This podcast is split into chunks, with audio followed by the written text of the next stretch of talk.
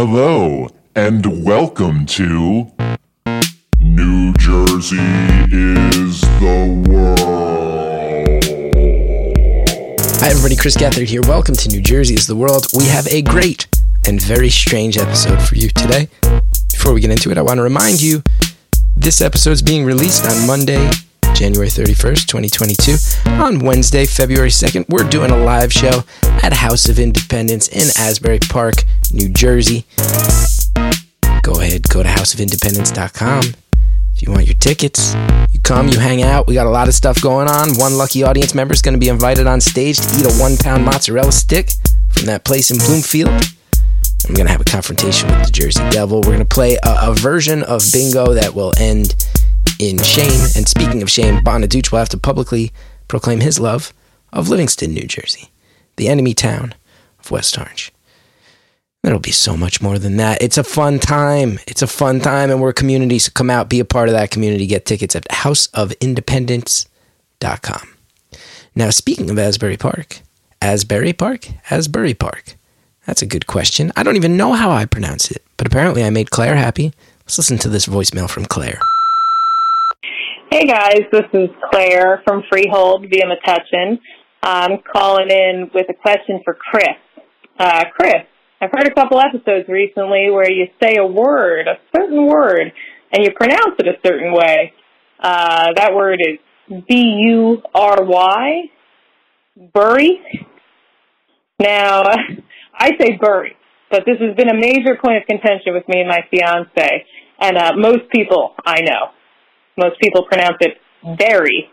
Uh, to me, berry is a fruit, and spelled B-E-R-R-Y, bury, as in we have to bury grandma today, is a different word. I was very excited when I heard you pronounce it this way. I couldn't wait to call in. Uh, like I said, this has been a major point of contention.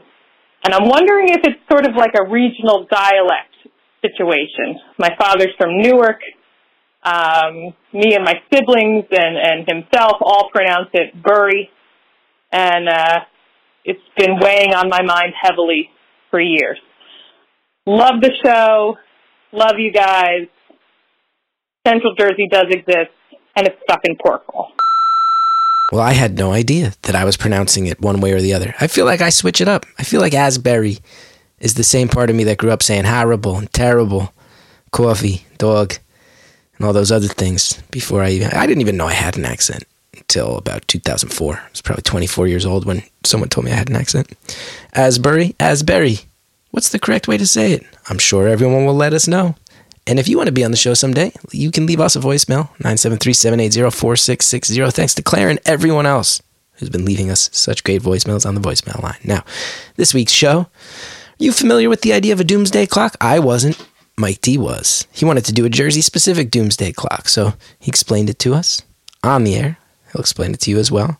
Then we started adding items, items that we think might add time to a doomsday clock, items that might take away time from a New, a New Jersey specific doomsday clock.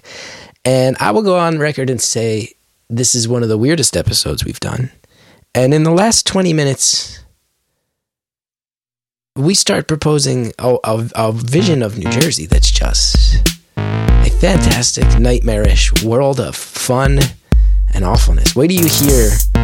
We want to merge the Pulaski Skyway with something that I think everyone who hears it will go, that's the worst and best idea I've ever heard. Anyway, enjoy the doomsday clock and please do come out to see us. If you're worried about social distancing, I promise you, as of this recording, we only have 23 tickets sold and we're like two days out. So you'll have room to breathe. You'll have room to stretch out. I would argue might not be many places safer than House of Independence on Wednesday night because our ticket sales are bad. So help us correct that problem. Come on out to Asbury Park, grab a ticket, grab some drinks, grab some food, have some fun, have some laughs. We'll see you there. Enjoy the episode. Hello, everybody. Welcome to New Jersey is the world. This is Wotown. This is where three guys who grew up in West Orange, New Jersey together, who spent a lot of time in New Brunswick, New Jersey together, hang out on a Zoom and process those feelings and emotions under the guise of telling funny stories because what else can you do if you if you've lived the lives we've lived. You got you got to either make jokes or you crumble under the insanity. Nikki Bonaduce, how you feeling tonight? Oh, fantastic! It's Monday, Monday, Monday, baby. I'm fucking fired up. Glad to hear you're doing good, my friend.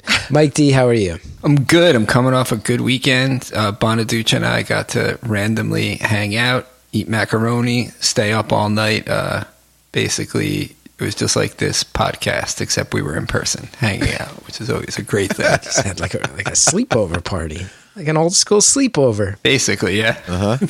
I love it. I also love knowing that if it was the late '90s, it was probably the same exact hangout, but it would have ended with you guys wandering the streets committing petty crimes at the end, which I assume didn't happen in 2022. Shockingly, I don't. No, we were forbid to leave the house. Forbid to leave the house. Yeah, there was no no petty crimes committed. So sorry to disappoint everyone, but we talked about it. Mike D laid down the law before I got there. He said, "You can come over, but we can't leave the house." I said, "Why not?"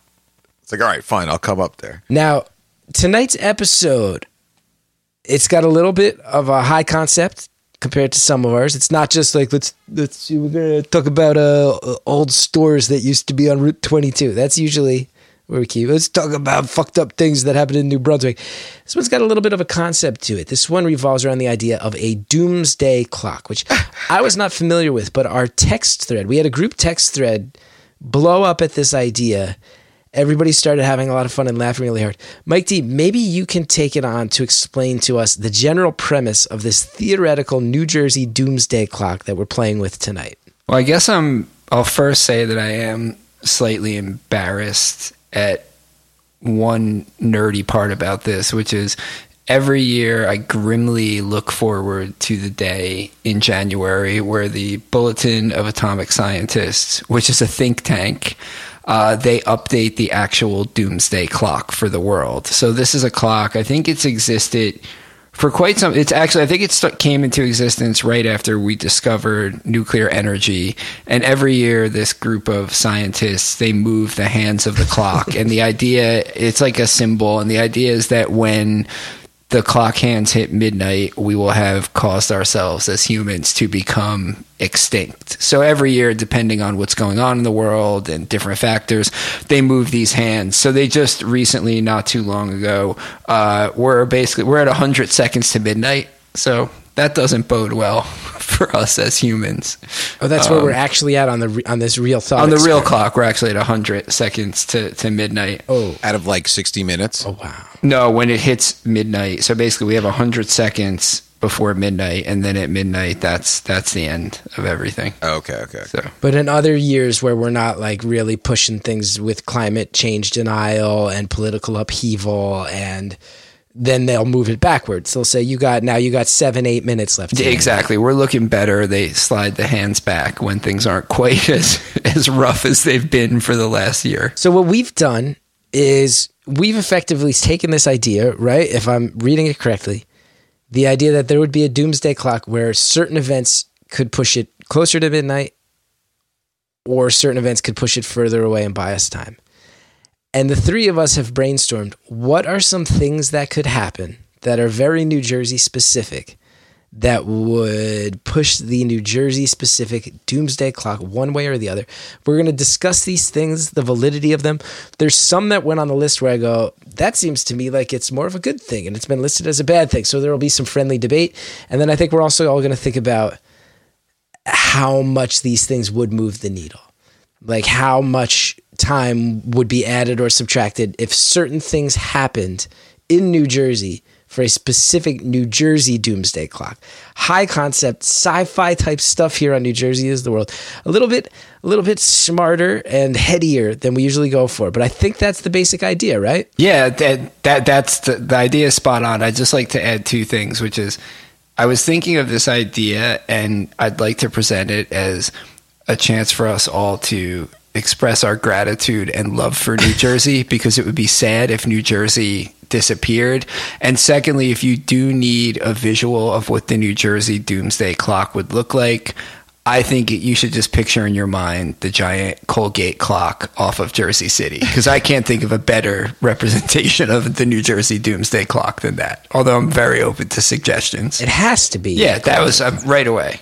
That's your, that's one of the largest clock faces in the world, I believe, right? That I have no idea, but it wouldn't surprise me because it is a large clock. Now I gotta look up. Now I gotta sit here and Google the Jersey City Colgate clock right at the top of the episode. Um, but I think you're correct. I think that the Jersey City Colgate clock would be the perfect actual physical clock. Um, I think that's a beautiful clock. I think it's uh, any clock that has its corporate branding built right into the face of it. I'm I'm all for it. They're not trying to hide anything. This is near Exchange Place in Jersey City, diameter of 50 feet. Wow, fifty feet. It's fucking huge. It was once perched atop the Colgate plant on Hudson Street in Jersey City. And the uh, current one was built in 1924 to replace an earlier Colgate clock. As of 2005, it stands on an otherwise empty lot. That's also really great for a Jersey specific doomsday clock, right? Just sitting out there on an empty lot. Um, everything else was demolished in 85 when Colgate left.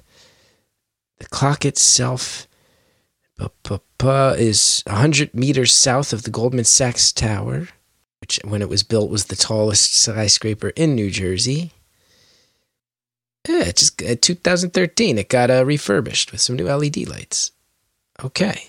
I think that okay. So the we're proclaiming now the Jersey City Colgate clock is officially the doomsday clock of New Jersey.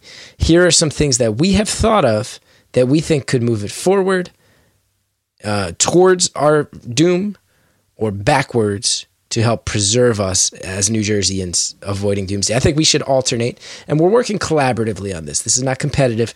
We're all working together. I think to explore some things that we think would be.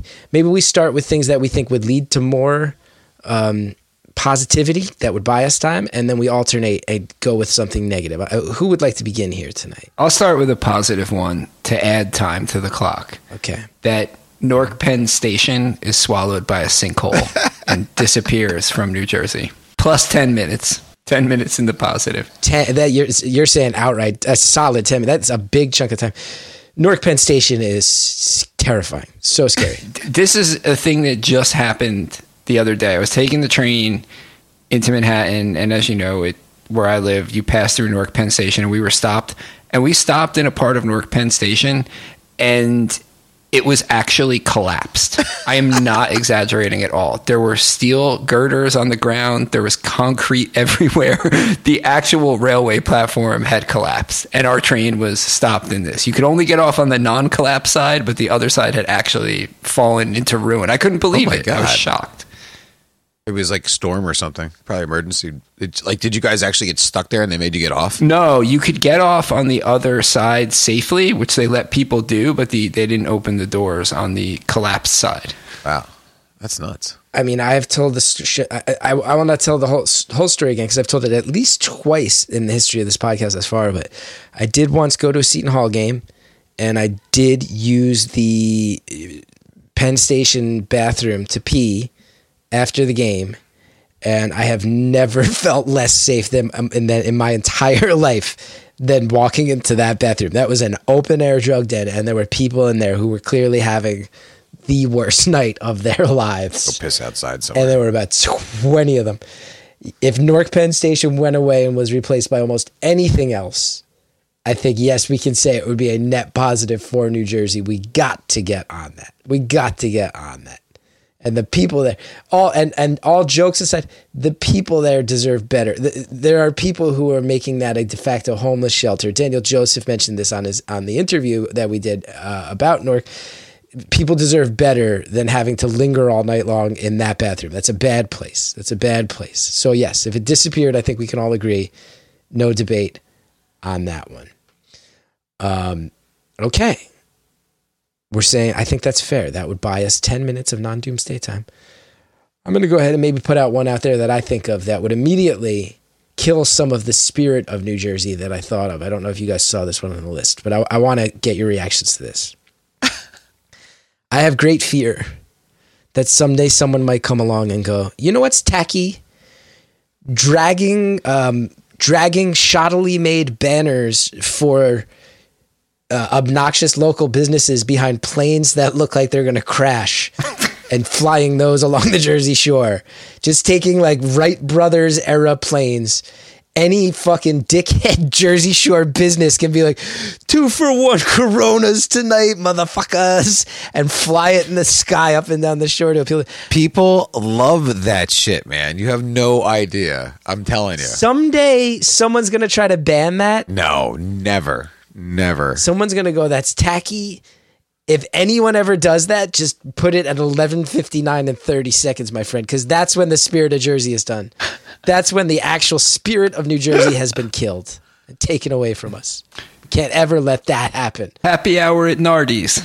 yeah, exactly. Yes, exactly. Come to DJs. Tradewinds tonight, eleven thirty. Star Ledger subscription. Come pump your fist with us. Like once they stop letting people just advertise the shittiest things on the backs of those planes, those planes do not look like they should be flying anywhere, right? Once that stops, then I can actually move. That's when I know. And I'm not even the biggest shore guy. I burned to death on the beach, but that to me, those planes dragging those advertisements are in many ways the actual evidence that New Jersey's heart is still beating. Is that a New Jersey exclusive thing? My guess is that it is. I have never seen that. Nah, they got to do that everywhere. Really, I've never seen it anywhere else, but I'm I'm not sure. Huh. I wonder if it's as omnipresent because I, I feel like there's been times where I've been at the shore where I feel like those things will be coming by at like once every two and a half minutes. You got another one coming by. There's a ton of them. Yeah, there's a ton. They're like they fly in sequence. You, you should see them. Um, They they have like a YouTube video when you go to the I forgot the airport right there, and uh, of them coming down. And they have like these drag lines set up where they pick them up, and then every now and then, like one of them, I think like past summer, like one didn't crash, but it landed on the beach or something like that. Had like engine trouble. Oh my goodness, man! That's we got to do a special But that, episode. that yellow one you see is a Cub Cadet. It's like a specific plane, and I there's like a couple of them that you see that I see all the time, That's and I it's one of my Nick. I feel like you're the be- out of all of us. Like I get really shy. I feel like you are the best at walking into a room and just uh, making friends with everybody. You gotta befriend the pilot. We gotta do an episode where you're in this. You're in the shotgun seat of one of those Well, goddamn planes. my buddy Joe C, like uh, he he got it, like he was he either has it or just got it, but he said when he was taking his um, flying lessons over here at the airport, like those guys, like that's like how, like how they make money. You know what I mean? They're like trainers and stuff like that. Like all they want to do is fly. That's why they do that. Guys that like just love flying planes, like they'll fly fucking banners, and you it's like an art to it because you'll get like blown around, and if you listen to the throttle of the planes when they're flying, and like when you feel the wind blowing like on the beach, like you can like if, if you just listen to the planes because they're flying pretty low. And our it's funny because our union like advertises every summer like this weekend like everybody send your pictures in like the planes gonna be flying with like our banner with the thing behind it. So like everybody posts like pictures of like where they're like oh LBI and like you know figure they're running all the way from Monmouth County like all the way down LBI you know and then further south there's like different ones I'm sure If those things ever go, and there's been no discussion of it to my knowledge, but don't you just feel like like I, I forget who it was? Was it was it uh Lady Bird Johnson who was like, "There's too many billboards. We got to clean up the billboards along the highways," and that took something. The states that still have insane billboards all over the place, there's something really tacky about it, but something really special. And our planes are the version of that. And someday somebody's going to come along and go, "Hey, let's class it up. We don't need to advertise." Uh, uh drink come drink a gallon of frozen margarita and your tabs on us like fuck brain freeze come chug with us like once those things aren't allowed i'm out i'll move somewhere that's it that could get me out of here You saw what happened to Vermont. You know, no billboards. Up in Point Pleasant, there's a boat that goes by like 20 feet off the fucking beach and it has a big fucking screen on it. And that guy, that's all he does. oh i love it i love it And it's not expensive to advertise on it. really yeah. we got to get our heads out there baby. That's the next one. That's the next thing to do. All right who would like to contribute our next positive? Who would like to think positively and think about something that would buy us time that would make jersey even better than it already is? When we all agree i think that it's pretty great. Hmm. I got one. The Brooklyn Nets declare they are fed up with Brooklyn and they return to New Jersey to play basketball at the Meadowlands. wow Plus 25 minutes. Wow. To get NBA basketball back to New Jersey. 25 minutes. Now, Mike D, I don't feel like the Nets had like total devoted love um, when they were here. It's part of why I think they felt okay about leaving. Do you think that that would change? Do you think that? Um, I, I don't think they. I don't get the sense that they're regretting the move to Brooklyn as an organization. Um, do you think that Jersey would embrace them hard if we got a team back? I do. I think part of it is when they were here, basketball was not nearly as big or popular as it is now.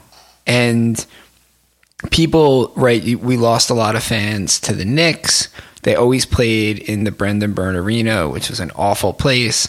I think if we got them back here and maybe they played at Prudential Center or um, you know another great great venue, people would do it. And then, I mean, I guess you'd get a little shine coming back from from Brooklyn. I mean, they've splashed out money on some of the biggest players, but I do think there are so many places. New Jersey deserves an NBA team much more than so many other places that have them that have no connection to basketball. That's what I think. Oklahoma City has a team. Oklahoma City gets a team. We don't have a team. That's what I'm saying. Exactly. Like, Orlando, Florida gets a team. We don't get a team. That's crazy. Come on. I mean, we've been chipped. The Seaside Shysters. That's going to be the new team. I do, and I do. I will say too, looking back on it, I think you're right. You know, there was that stretch. Um, oh, you know, the free dark, FreeDarko. I think famously was the blog that made basketball really hipster and cool. Um, and there was a whole NBA blogosphere that didn't get blown out for a while, and the Nets were good before that was a thing. If those teams, those Jason Kidd, Kerry Kittles, Jayson Williams teams that went on those runs to the finals, if they were around now, I think it would be a different story. And I think Jersey would have embraced them a lot more than we did.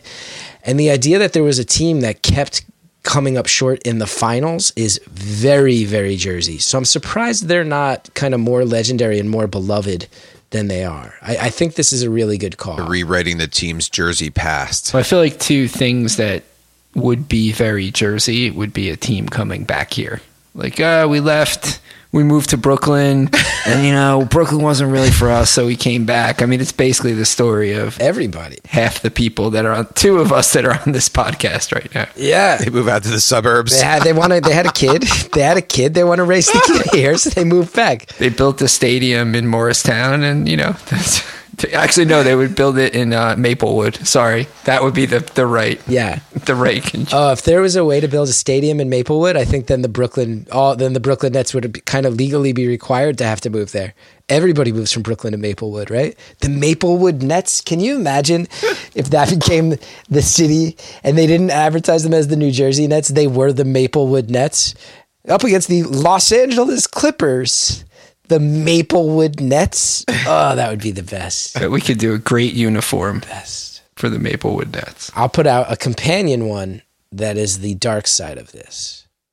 Um, because I feel like the Nets did not hang on long enough to get to the Prudential Center, but there's another team that did, and a team that always had love in Jersey, and a sport that we don't, I think, have as much of a cultural connection to, but that has been embraced both in its ice and street forms. I would say you said 25 minutes added positively to the clock if Brooklyn came back, Mike D. Yes. I'm going to say exact opposite, minus 25 should the Devils ever leave us. Ooh. People would lose their fucking shit. I've never been a hockey guy. You, I, you might even be underselling. You think that would be even worse? There would be riots. yeah, that, There would be a lot of fucking mullet heads, a lot of pissed off mullet heads. I'm not a particularly big hockey fan, but I know that I have friends that are Yeah, totally. like Devils, hardcore Devils lifers. That's like any hockey team. All hockey fans are fucking crazy. That's all just part of it. See, I never understood because, like, you get up to the Canadian cities or places like Detroit, Chicago that are kind of closer up there. And I'm like, man, like, I get it. I get the cultural love for hockey. And, you know, there's, I mean, Las Vegas has a team. It, it's not a cold place, but there's not, it's not like, I never understood why Jersey embraced hockey so much because we really did. I think because the Devils It's a were great hockey state. We have like a lot of great like high school hockey. Like you know, Yeah. but why? it's just part of the culture, man. People love uh, like hockey. I, I never understood it. Maybe because the Devils were good enough that they they've like shit on the Rangers a couple times. So the the idea that the Jersey team was good enough to clown the New York team and have a real rivalry with them. I feel like that goes a long way amongst Jersey people, right? New York hate. But I never totally understood how hockey got such a foothold in Jersey, but it did. And I remember there were hockey kids. We got like lakes and stuff. They freeze. Like people play hockey on like the ice. You know, I mean, people love. Sure. Yeah, I come from a hockey family. They're like hockey people. That's it. hockey people, man. Yeah. There really is like uh there's a devotion to hockey here. Maybe more than I mean, certainly more than basketball had when the Nets were here. The Devils were always beloved more than the Nets, and it never made total sense to me. The worst parents at the Can Am games, parents and and like hockey players, like where the Can Am games were like people come from all over, like the United States to play hockey in like Lake Placid, and the Toms River like teams were notoriously the absolute most hated, like people that would come to Lake Placid. I wonder why that is. and we're like, you're like, oh my god, you see these people, and you're like, oh, they're definitely from fucking Jersey. And then I like somebody's like, they're like, yeah, these motherfuckers every year, like this, you know where Toms River? You live near Toms River? I'm like, no, I grew up in West Orange. It's like all the way in South Jersey. And they were like known like all over the place as being the worst fucking hockey people ever. Toms River also has like the best uh, little league teams always too, right? yeah, I think they used to. I don't know if they they still have some pretty competitive baseball. That's for sure. They also have the best pollution. Yeah, we got Ciba-Geigy, baby. The Bigagi. Ciba-Geigy immediately re like contaminates every neighborhood it's still underneath. Oh, we've got m- multiple voicemails at our voicemail line, 973-780-4660. We've had multiple voicemails from people who grew up in that area of Toms River that was completely jacked up with super fun bullshit. Oh yeah, they, everybody like everybody had cancer. It was fucking terrible. Yeah, really wild shit. Really wild shit. Um, okay. I think the Nets sports dichotomy, we covered it. I'll throw one out there. Mike D and I, independently on the list. Mike, you used an abbreviation for something and I didn't know what you meant. And then I was typing mine out and actually wrote it before I realized it's what you meant. You wrote 9BP returns to the airwaves. I thought that was going to be some cool fucking Mike D shit. Nope. I thought you were going to be able to explain to me, like, no, that was some like AM radio station that played fucking like that's like like the first station to ever play Lee Scratch Perry in America, right? That's a story that Mike D would tell. Nick, no, I put Nine Broadcast Plaza comes back to life and starts broadcasting Steam Pipe Alley again, and you Nine BP. I later realized, oh, that was Nine Broadcast Plaza, Secaucus. I can't believe that you both listed it in like right after each other and didn't know you you both thought about it at the same time, which is even more disturbing. It's so weird. It was the fir- well because it was the first one I thought of when I had the idea. So I just started punching mine in, and I had only glanced at Mike D's Nine Broadcast Plaza. So much of the TV that informed my um, worldview as a kid came out of there, and certainly if you look at the TV I went on to make when I was working and creating TV, I- dude, I, I think I've told you guys we, you know, finding a TV studio is expensive. When we went to cable we left the public access studio, I begged them. I said, please, let's go to Nine Broadcast Plaza. They were like, how the fuck are you going to get a studio audience out there? I was like, Morton Downey did. Richard Bay did. Yeah. Steam Pipe Alley did get us out there. Howard Stern did. Like, so much of the TV that this show is ripping off happened there. Could not convince them to go with Nine Broadcast Plaza, and I'm so bummed about it to this day. And Did you ever get to meet what's his face from that? who? What's his name? Uh, From Steam Pipe Alley, Mario Cantone? Yeah. No, it would be the first thing I asked him about if I. I'm I'm surprised in comedy circles we haven't crossed paths ever because I would sit down and talk his ear off because Steam Pipe Alley was. I mean, that show was whacked out. Dude. like it was totally whacked out. It was nuts. It would be like, here's some old Looney Tunes cartoons, like some real C-rate Looney Tunes cartoons that like clearly are like public domain at this point. and now we're gonna have kids run an obstacle course where they have to like submerge themselves in Jello pudding. And then Mario Cantone's gonna come out and like do a seven minute long impression of Patti LuPone to the confusion of these children. The whole thing was fucking insane and the best, man. And then up next, the Richard Bay show. We're gonna have real Oh, skinny dudes best. box Oh. real fat ladies. It was just like, what the fuck is this, man? I just didn't understand what Steam Pipe Alley was as a kid. So my brother and I would talk about it incessantly because we couldn't wrap our heads around what it was supposed to be because it was so weird. What do we add for that? Four minutes? I don't even. It was like that morning filler time of like. I always like binge watch cartoons before I ran out to the bus in the morning. Like that was my thing.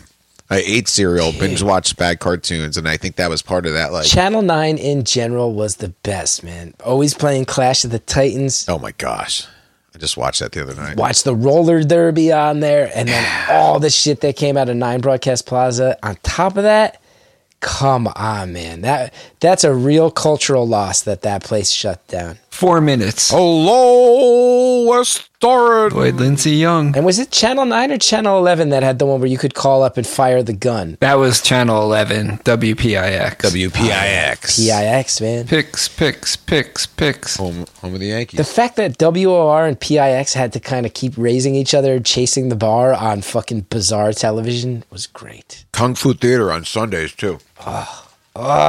Remember Kung Fu Theater? First place I ever saw the Warriors was uh, was I had insomnia. It was two or three a.m. The Warriors was on Channel Nine in the middle of the night. I saw that, and you guys, I think you remember Mike D. I wound up stealing that VHS tape from the RX place via a friend of ours who worked there.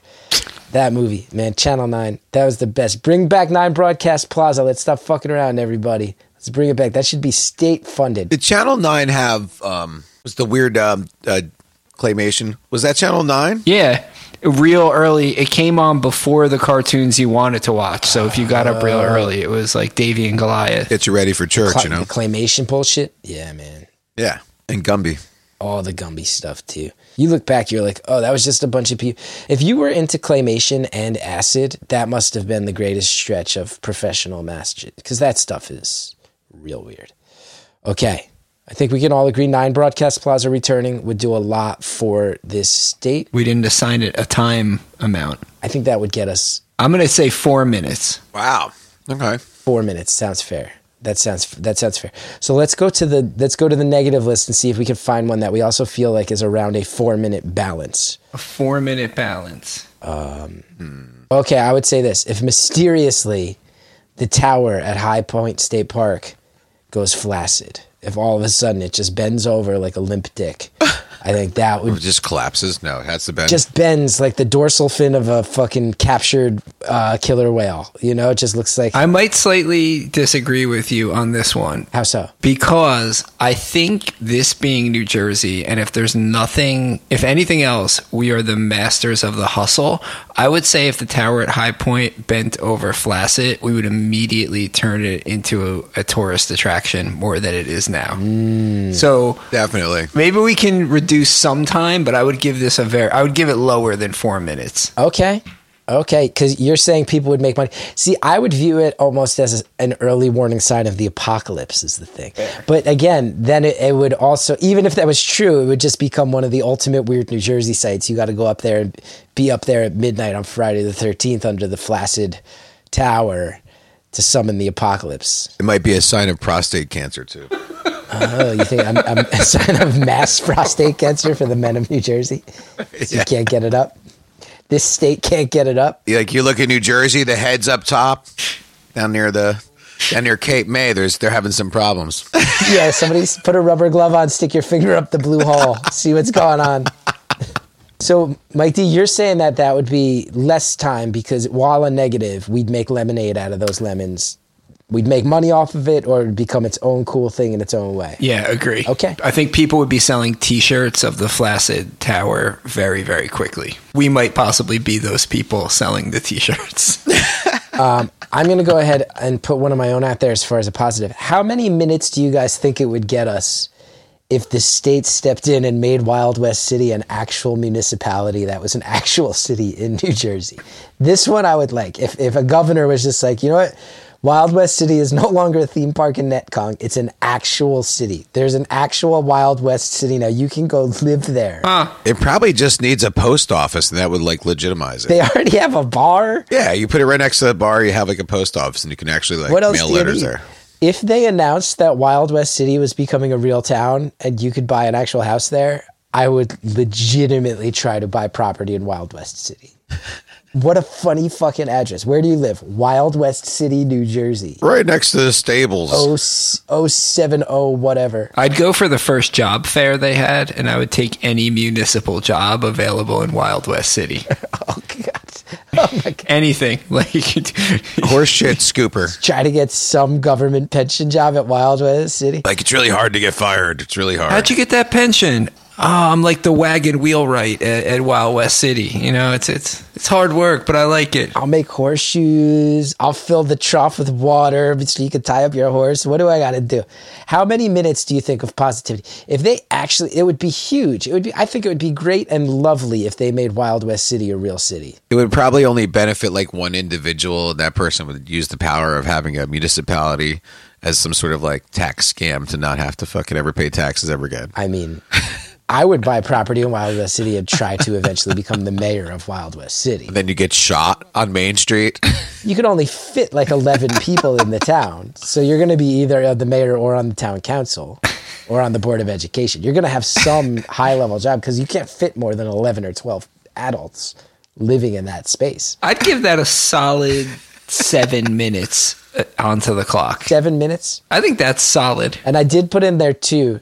The sister city would, of course, have to be the land of make believe if they made that a real city as well. oh, so sad. That might remove time from the clock. Maybe it could be one giant like township. Oh, you have them merge? yeah, and you have like you know, okay, within Fantasyland Township, you have Wild West City as one part of town, land of make believe. that might be the perfect job for me, mayor of the land of make believe. I kind of feel like that's I do declare on this day. that's kind of like the right job for me. Mayor of Space Farms is in some ways maybe an even better fit. Hmm. You handing someone a, ba- a business card that says Mayor, comma Space Farms. space farm. I really just work to register there and buy and uh, take your ticket money. That's that's what makes me the mayor of Space Farms. I do love rusty farm machinery. I like animals.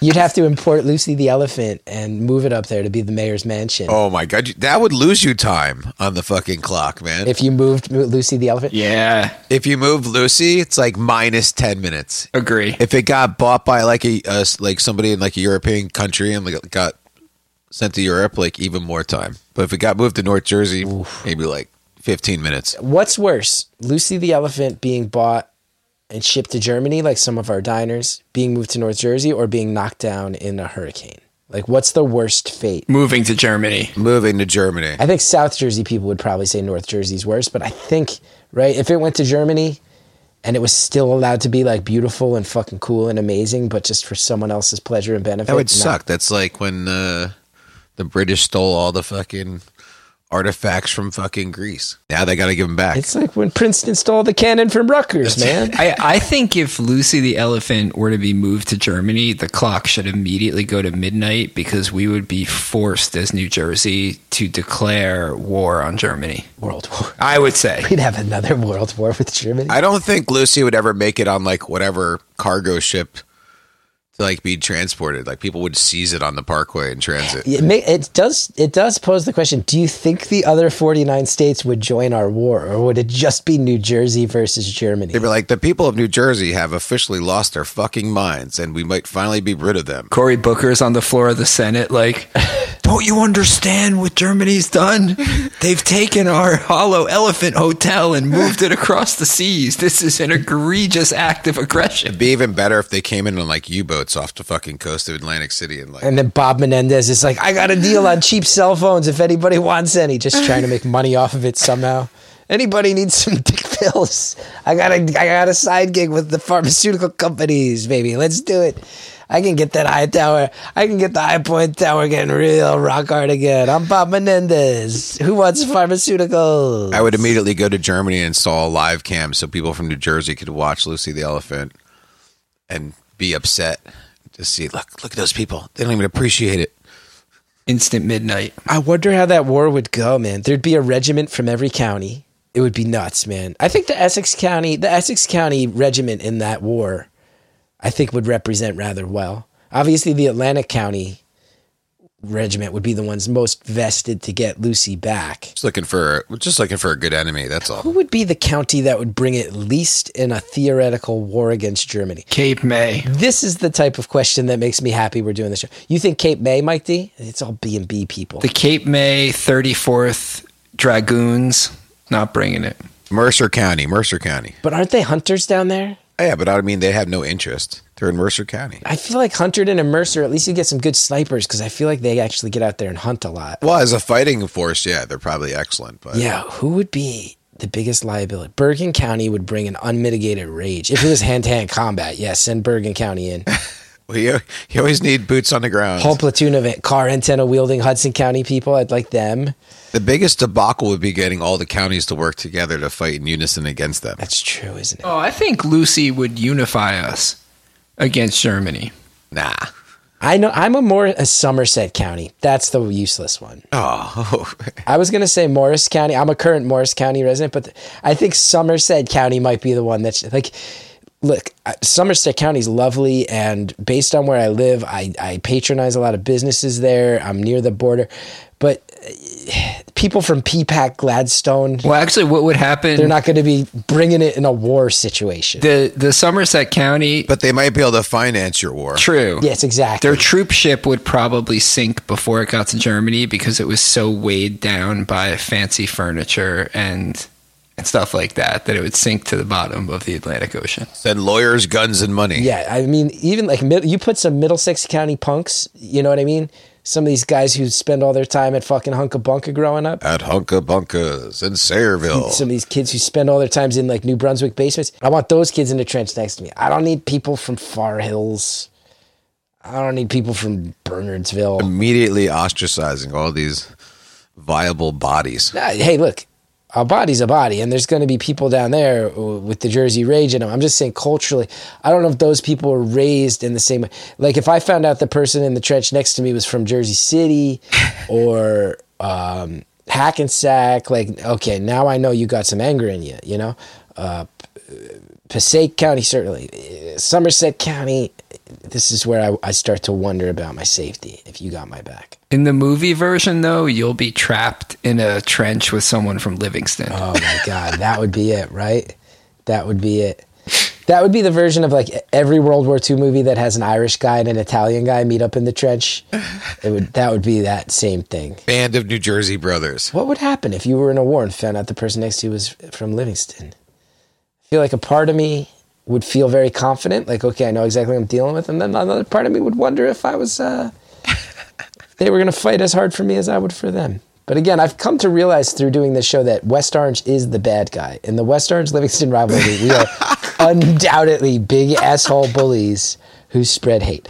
Okay, doing good. Okay, we had our positive, had our negative. Let's find another. This is one of yours, Nick. Oh, oh, Sam Spina is resurrected and becomes zombie mayor and potentially zombie governor for the state. Yes. And reigns for 60 years. A hyper local West Orange one. Sam Spina, if you've listened to the show a long time, you know Sammy the Bulldog Spina was the mayor for our entire childhood to the point where it almost it gave West Orange a very small town feel because the mayor was just the same dude for many, many, many years. Like he waited for us to graduate so that he could retire. Yeah, he waited for us to move on before he moved on, and then he quickly died.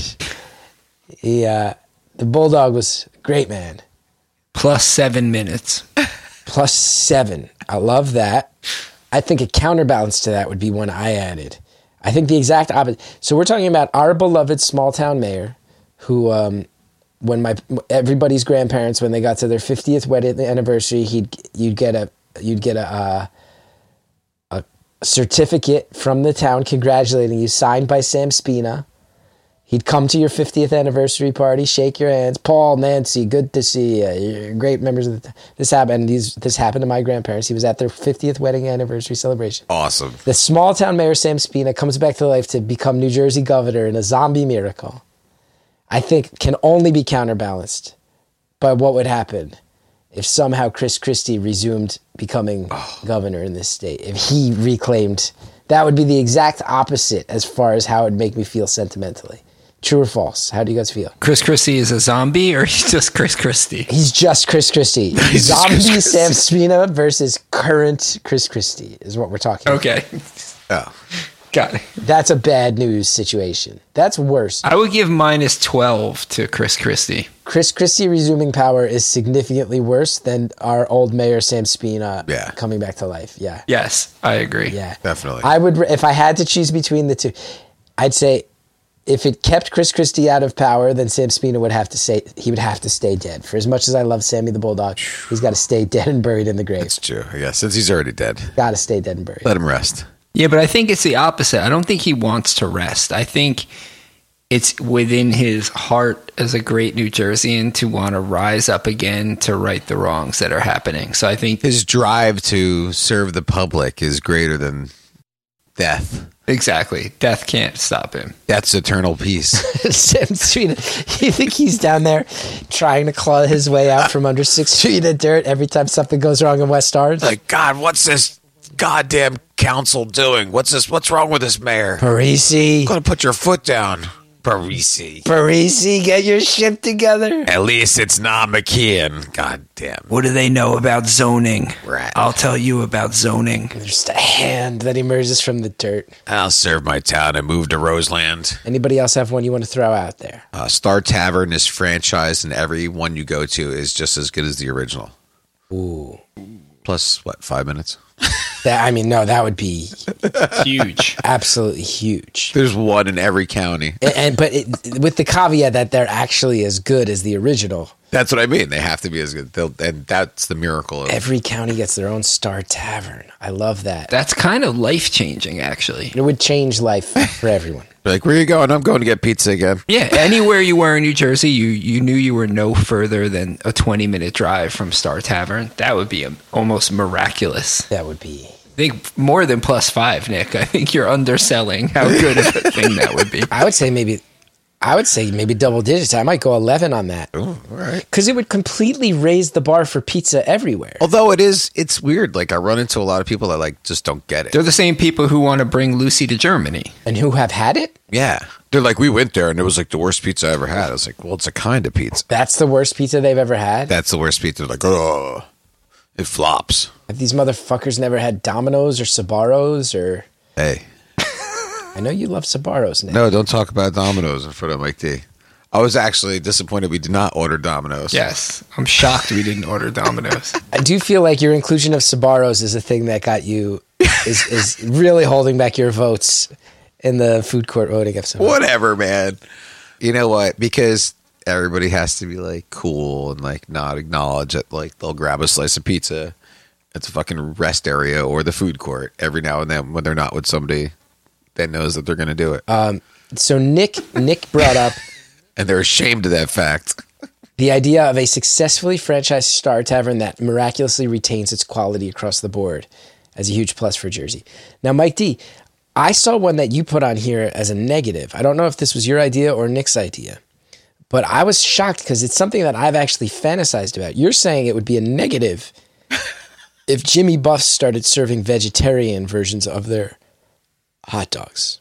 I did think that would be a negative because I think it is just does not fit the spirit of Jimmy Buffs. And even though I have, you know, I've been a vegetarian for 25 years, but I do not, I do not think Jimmy Buff should give into this trend of of not ser- of you know serving vegetarian food. I think the best part of it would be is like we're going to take this vegetarian sausage or hot dog and then we're going to fry it in with all the other animal fat oil. I will tell you that I have actively fantasized wondering how would they react if I called and said, "Hey, I'm gonna, I'm gonna pay full price. Can I bring one of the Beyond Meat sausages? You throw it in the oil for me and just give me that." Um, but I'm so scared as to what the reaction would be. It might do it for you, I feel like they'd never look at me the same again. but you like know them. yeah, to a degree. Like they, they like when I come in. I brought my kid in. I They probably entertain that just as like a like you know, just to see how it would taste. I'm sure it wouldn't be terrible. Can you imagine trying to bring one of those when the old man was still alive, though? When the right hand man was there. Remember that old guy? Yeah, the right hand man. Uh, I was yeah, his dad. No, not the dad. no. Not Oh, the his grandfather? dad. Oh, retired. forget it. You Not the get it. grandfather. The right hand man. There was the right hand man who was this old guy named Kali, and he was this scary dude. And that was the guy that if you were like, "Can I get like half mustard and double ketchup?" He'd be like, "Double and half? Do you want the ketchup and the mustard or not?" and he'd start yelling at you in front of everybody and just shame you Gotta learn. if you ever tried to say, "Hey, can I bring him a vegetarian sausage for him?" You get shot. So it's almost out of respect to his memory that I'm like, I can't ever ask for that. I'm making a broader cultural point about what the New Jersey doomsday clock represents. And even though I'm a vegetarian, Yeah. and part of me selfishly would be like, oh, it'd be great to get a vegetarian Jimmy Buff. What I'm saying is it would spell doom for the state on a higher level. The state is more important than me, which is why I think if they were ever to serve vegetarian hot dogs, we would have to take 12 minutes. We'd have to add 12 minutes, bring us closer to midnight on that. Man. Now, you know, Pete Genovese just wrote a review uh, this past week of two different places, one in Maplewood, one in Frenchtown, that are serving uh, vegetarian and or vegan Taylor ham, egg, and cheese sandwiches. Mike D, do you think this is a crack in this in this exact situation you speak to, or does it not push the same button? No, I'm fine with that because those are not New Jersey cultural institutions like Jimmy Buff's.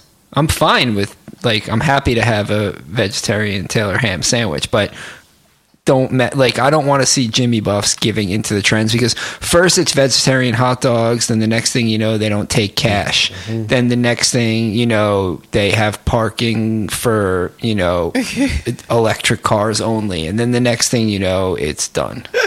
So no cracks in this. Rut, you don't need a veggie ripper from Rutt's Hut. No. Do not Rutt's Hut, do not change for me. You don't need uh, Max's and Windmill. Nope. You don't need it.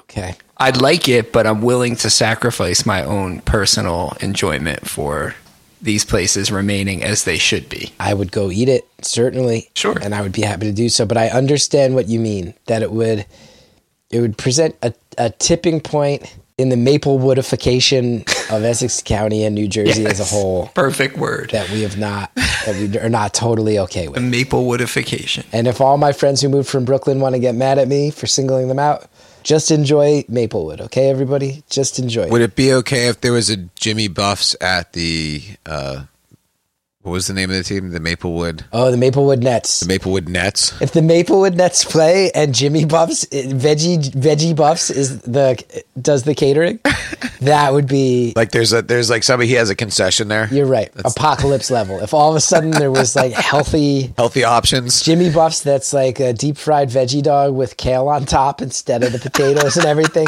At the Maplewood Nets game, yes, you're right, Mike D. That would actually be like Mordor level conversion of to a New Jersey that I hate. That would that would forever that would actually be the curse that caused the Nets to never get that championship ring. It's true. And then the minute they stop serving the vegetarian hot dog, it would they would win that year.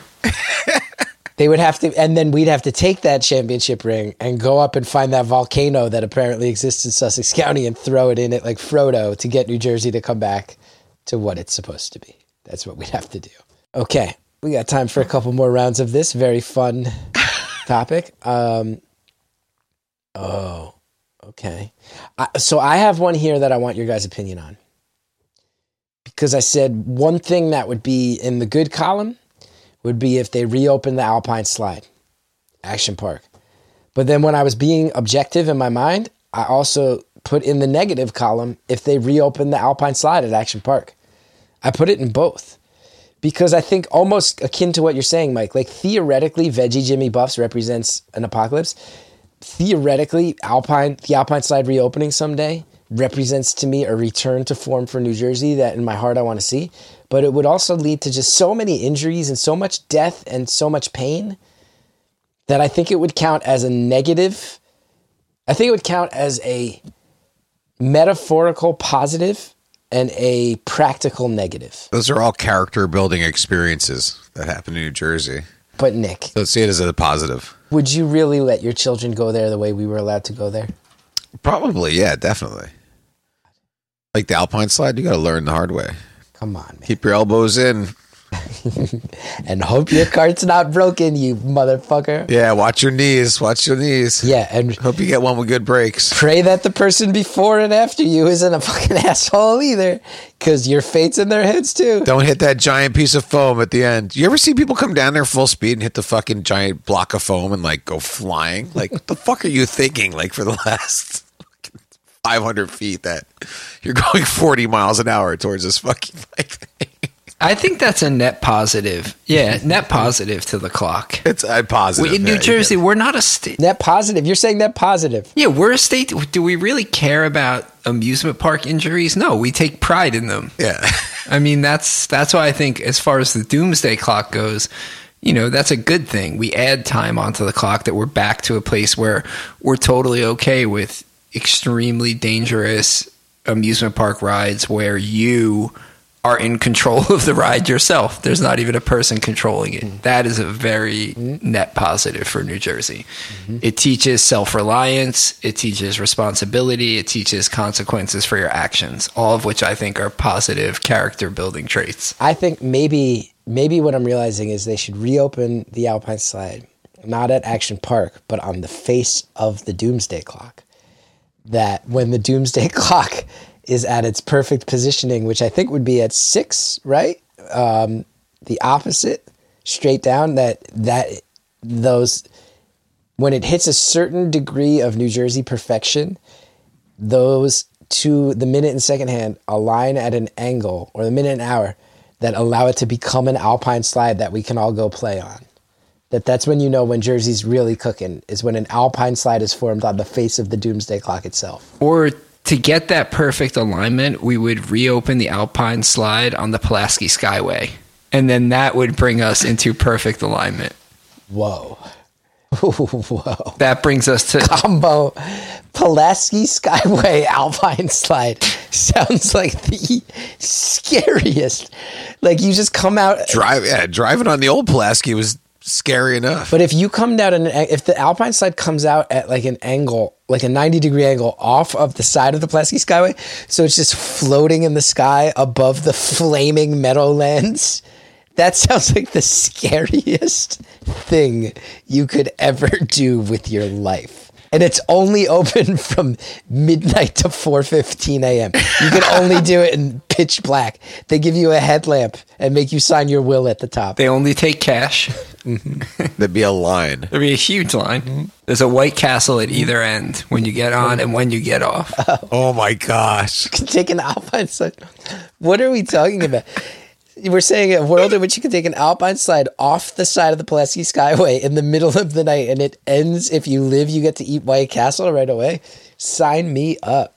Sign me up for that. It'd be a veggie White Castle burger for you. They do got the impossible sliders. That puts the clock into perfect alignment. So I'll offer up my perfect opposite negative. Okay. Which brings the clock immediately to midnight, which is if the devil tree were to get struck by lightning and burn to ashes, the clock immediately goes to midnight. New Jersey sinks into the Atlantic Ocean and that's it. That's that's the end game. Wow. Just the just the actual devil tree itself, which is not as it was when we came up. It's still there, but they planted a bunch of other trees around it to kind of diminish the effect. And I think it's a town park now. Wow, that's crazy. Like you're allowed to go walk around, but it's still there. That old devil's tree. The Tree knows. And I think you're right, Mike D. There's something about that devil's tree that is, uh, in some ways, after all this time, they knocked down all the abandoned mental hospitals. In some ways, the devil's tree is kind of the ultimate weird New Jersey spot. In in my in what it means in my heart, and right there in Somerset County, sleepy Somerset County. kind of all we have left. And so I think if it, as far as those types of places go, if that were to disappear and especially disappear via an act of God from lightning, that would that would spell the end. It would bring the clock hand spinning directly to midnight, like the beginning of the Twilight Zone. I have one better than that. The Great Falls runs dry. Oh, Yeah, that is a good one. that's it. Those two things would happen in conjunction. Lightning strikes the devil's tree and it incinerates, and then the Great Falls runs dry. that is like, okay, something weird's happening, guys. Uh, something weird's happening. Can you imagine the front page of the ledger the next day? Lightning strikes a haunted tree and massive waterfall stops. It's like the beginning of Thundar the Barbarian. Everything just goes. It's like the the breaking of the first seal, Yeah.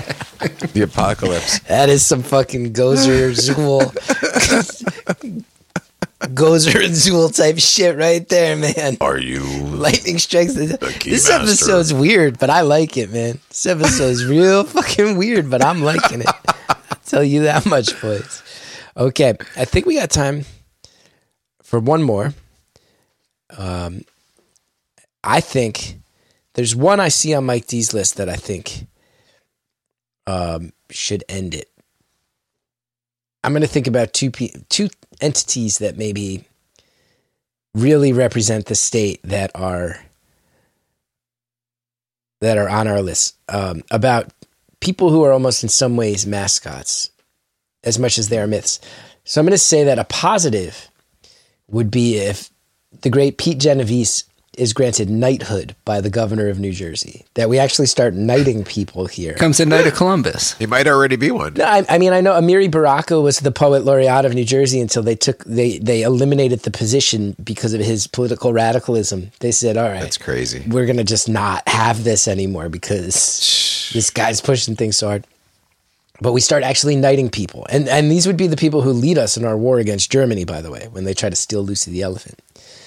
Pete Genovese is granted knighthood. He's the first knight. Which the more I tell you, having met him and spoken to him now, interviewed him on the show, and going back and rereading everything he said, I actually think that it's on us. And this is not me just trying to be like a kiss ass because you know there's other people we've interviewed too who are great. Pete Genovese has done more than anybody to spread the culture of this state and to bring pride to this place. And uh, I want to I want to see if we I think Phil Murphy needs to start knighting people and he needs to become Sir Peter Genovese of New Jersey. Wow. That's how much I really admire Pete Genovese and I'm saying this genuinely. I think he's great and I think he's led the charge. Sir Pete has a nice ring to it. I want to balance it out though, Mike D. You put one as a negative, which is if they someday capture the Jersey Devil and put it on display at the Turtleback Zoo. That's Why would that? Why would that be such a negative to you?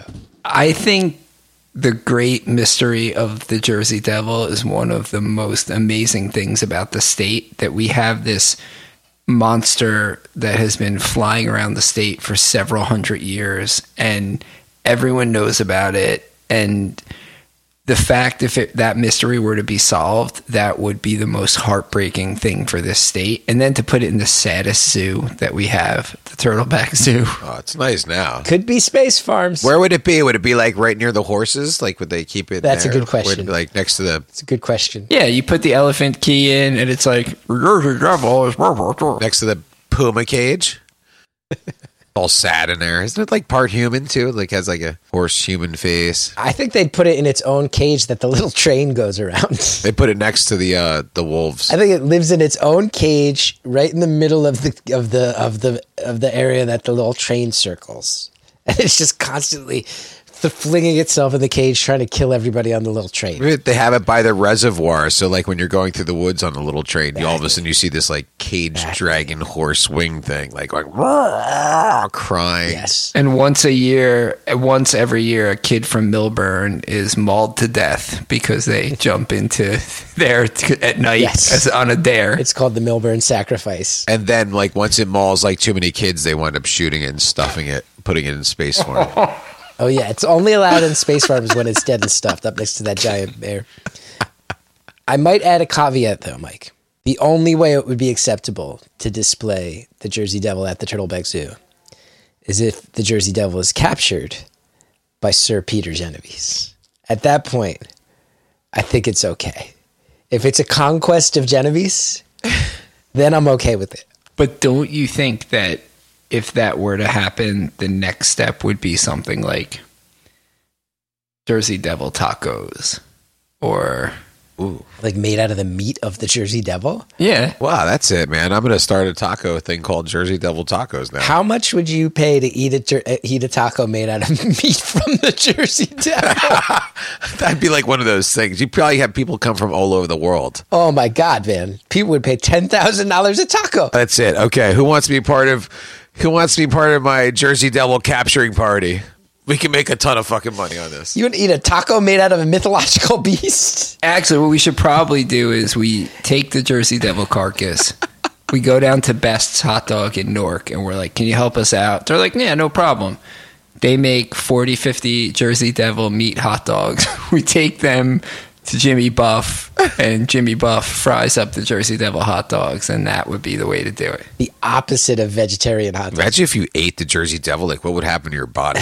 A good question. But you, it really varies though, because you might get some of those like real strong like muscle cuts from his thighs, or you might just be like, oh, this is all just fucking wing and hoof. You know, like it's a real varying. well, you know, they just take the meat. You know, they always got to put like little pork fat in there when you make those. Give it a little flavor. It's like venison. We just make him into Taylor ham. Just throw everything into the machine, and out comes Jersey Devil Taylor Ham. Oh, I got a piece of horse tooth. yeah, exactly. and he's a mythological beast, so it's not like he can ever fully die. So it's like, oh fuck, I got one of the eyes, and it's still blinking. This feels weird. Yeah, weird. think about it, like what does the Jersey Devil eat? So it probably tastes like shit. Like what is it eating? It's not like foraging. What's he living on? Fucking blueberries down in Pine Barrens? Like what the fuck? Cranberries? Everyone's about to eat it, and the FDA shows up, and they're like, "We don't know the calorie count of this meat. We don't know what, uh, you know, how much fat is in Jersey Devil meat. We're not going to have to let you eat this. This is going to be no good." fellas, we've gone over an hour. we could clearly do this all night long. So I'm gonna just cut it off and say I've had so much fun. But this episode, more than any other we've done in the history of this show, I'm just gonna say on behalf of everyone who's listened to it, what the fuck are we even talking about? Might be the weirdest. Sorry. Man, this was a fun one. The NJ Doomsday Clock. I cannot wait to hear people's contributions to this one. Oh lord. Leave your comments on the Patreon or call 973-780-4660 because this was a weird, trippy topic, but I have a feeling a lot of people out there are going to have great, great contributions of their own, and I am highly looking forward to them. Remember, come down to Nikki's Devil's Tacos. Right next to the Carenza Memorial.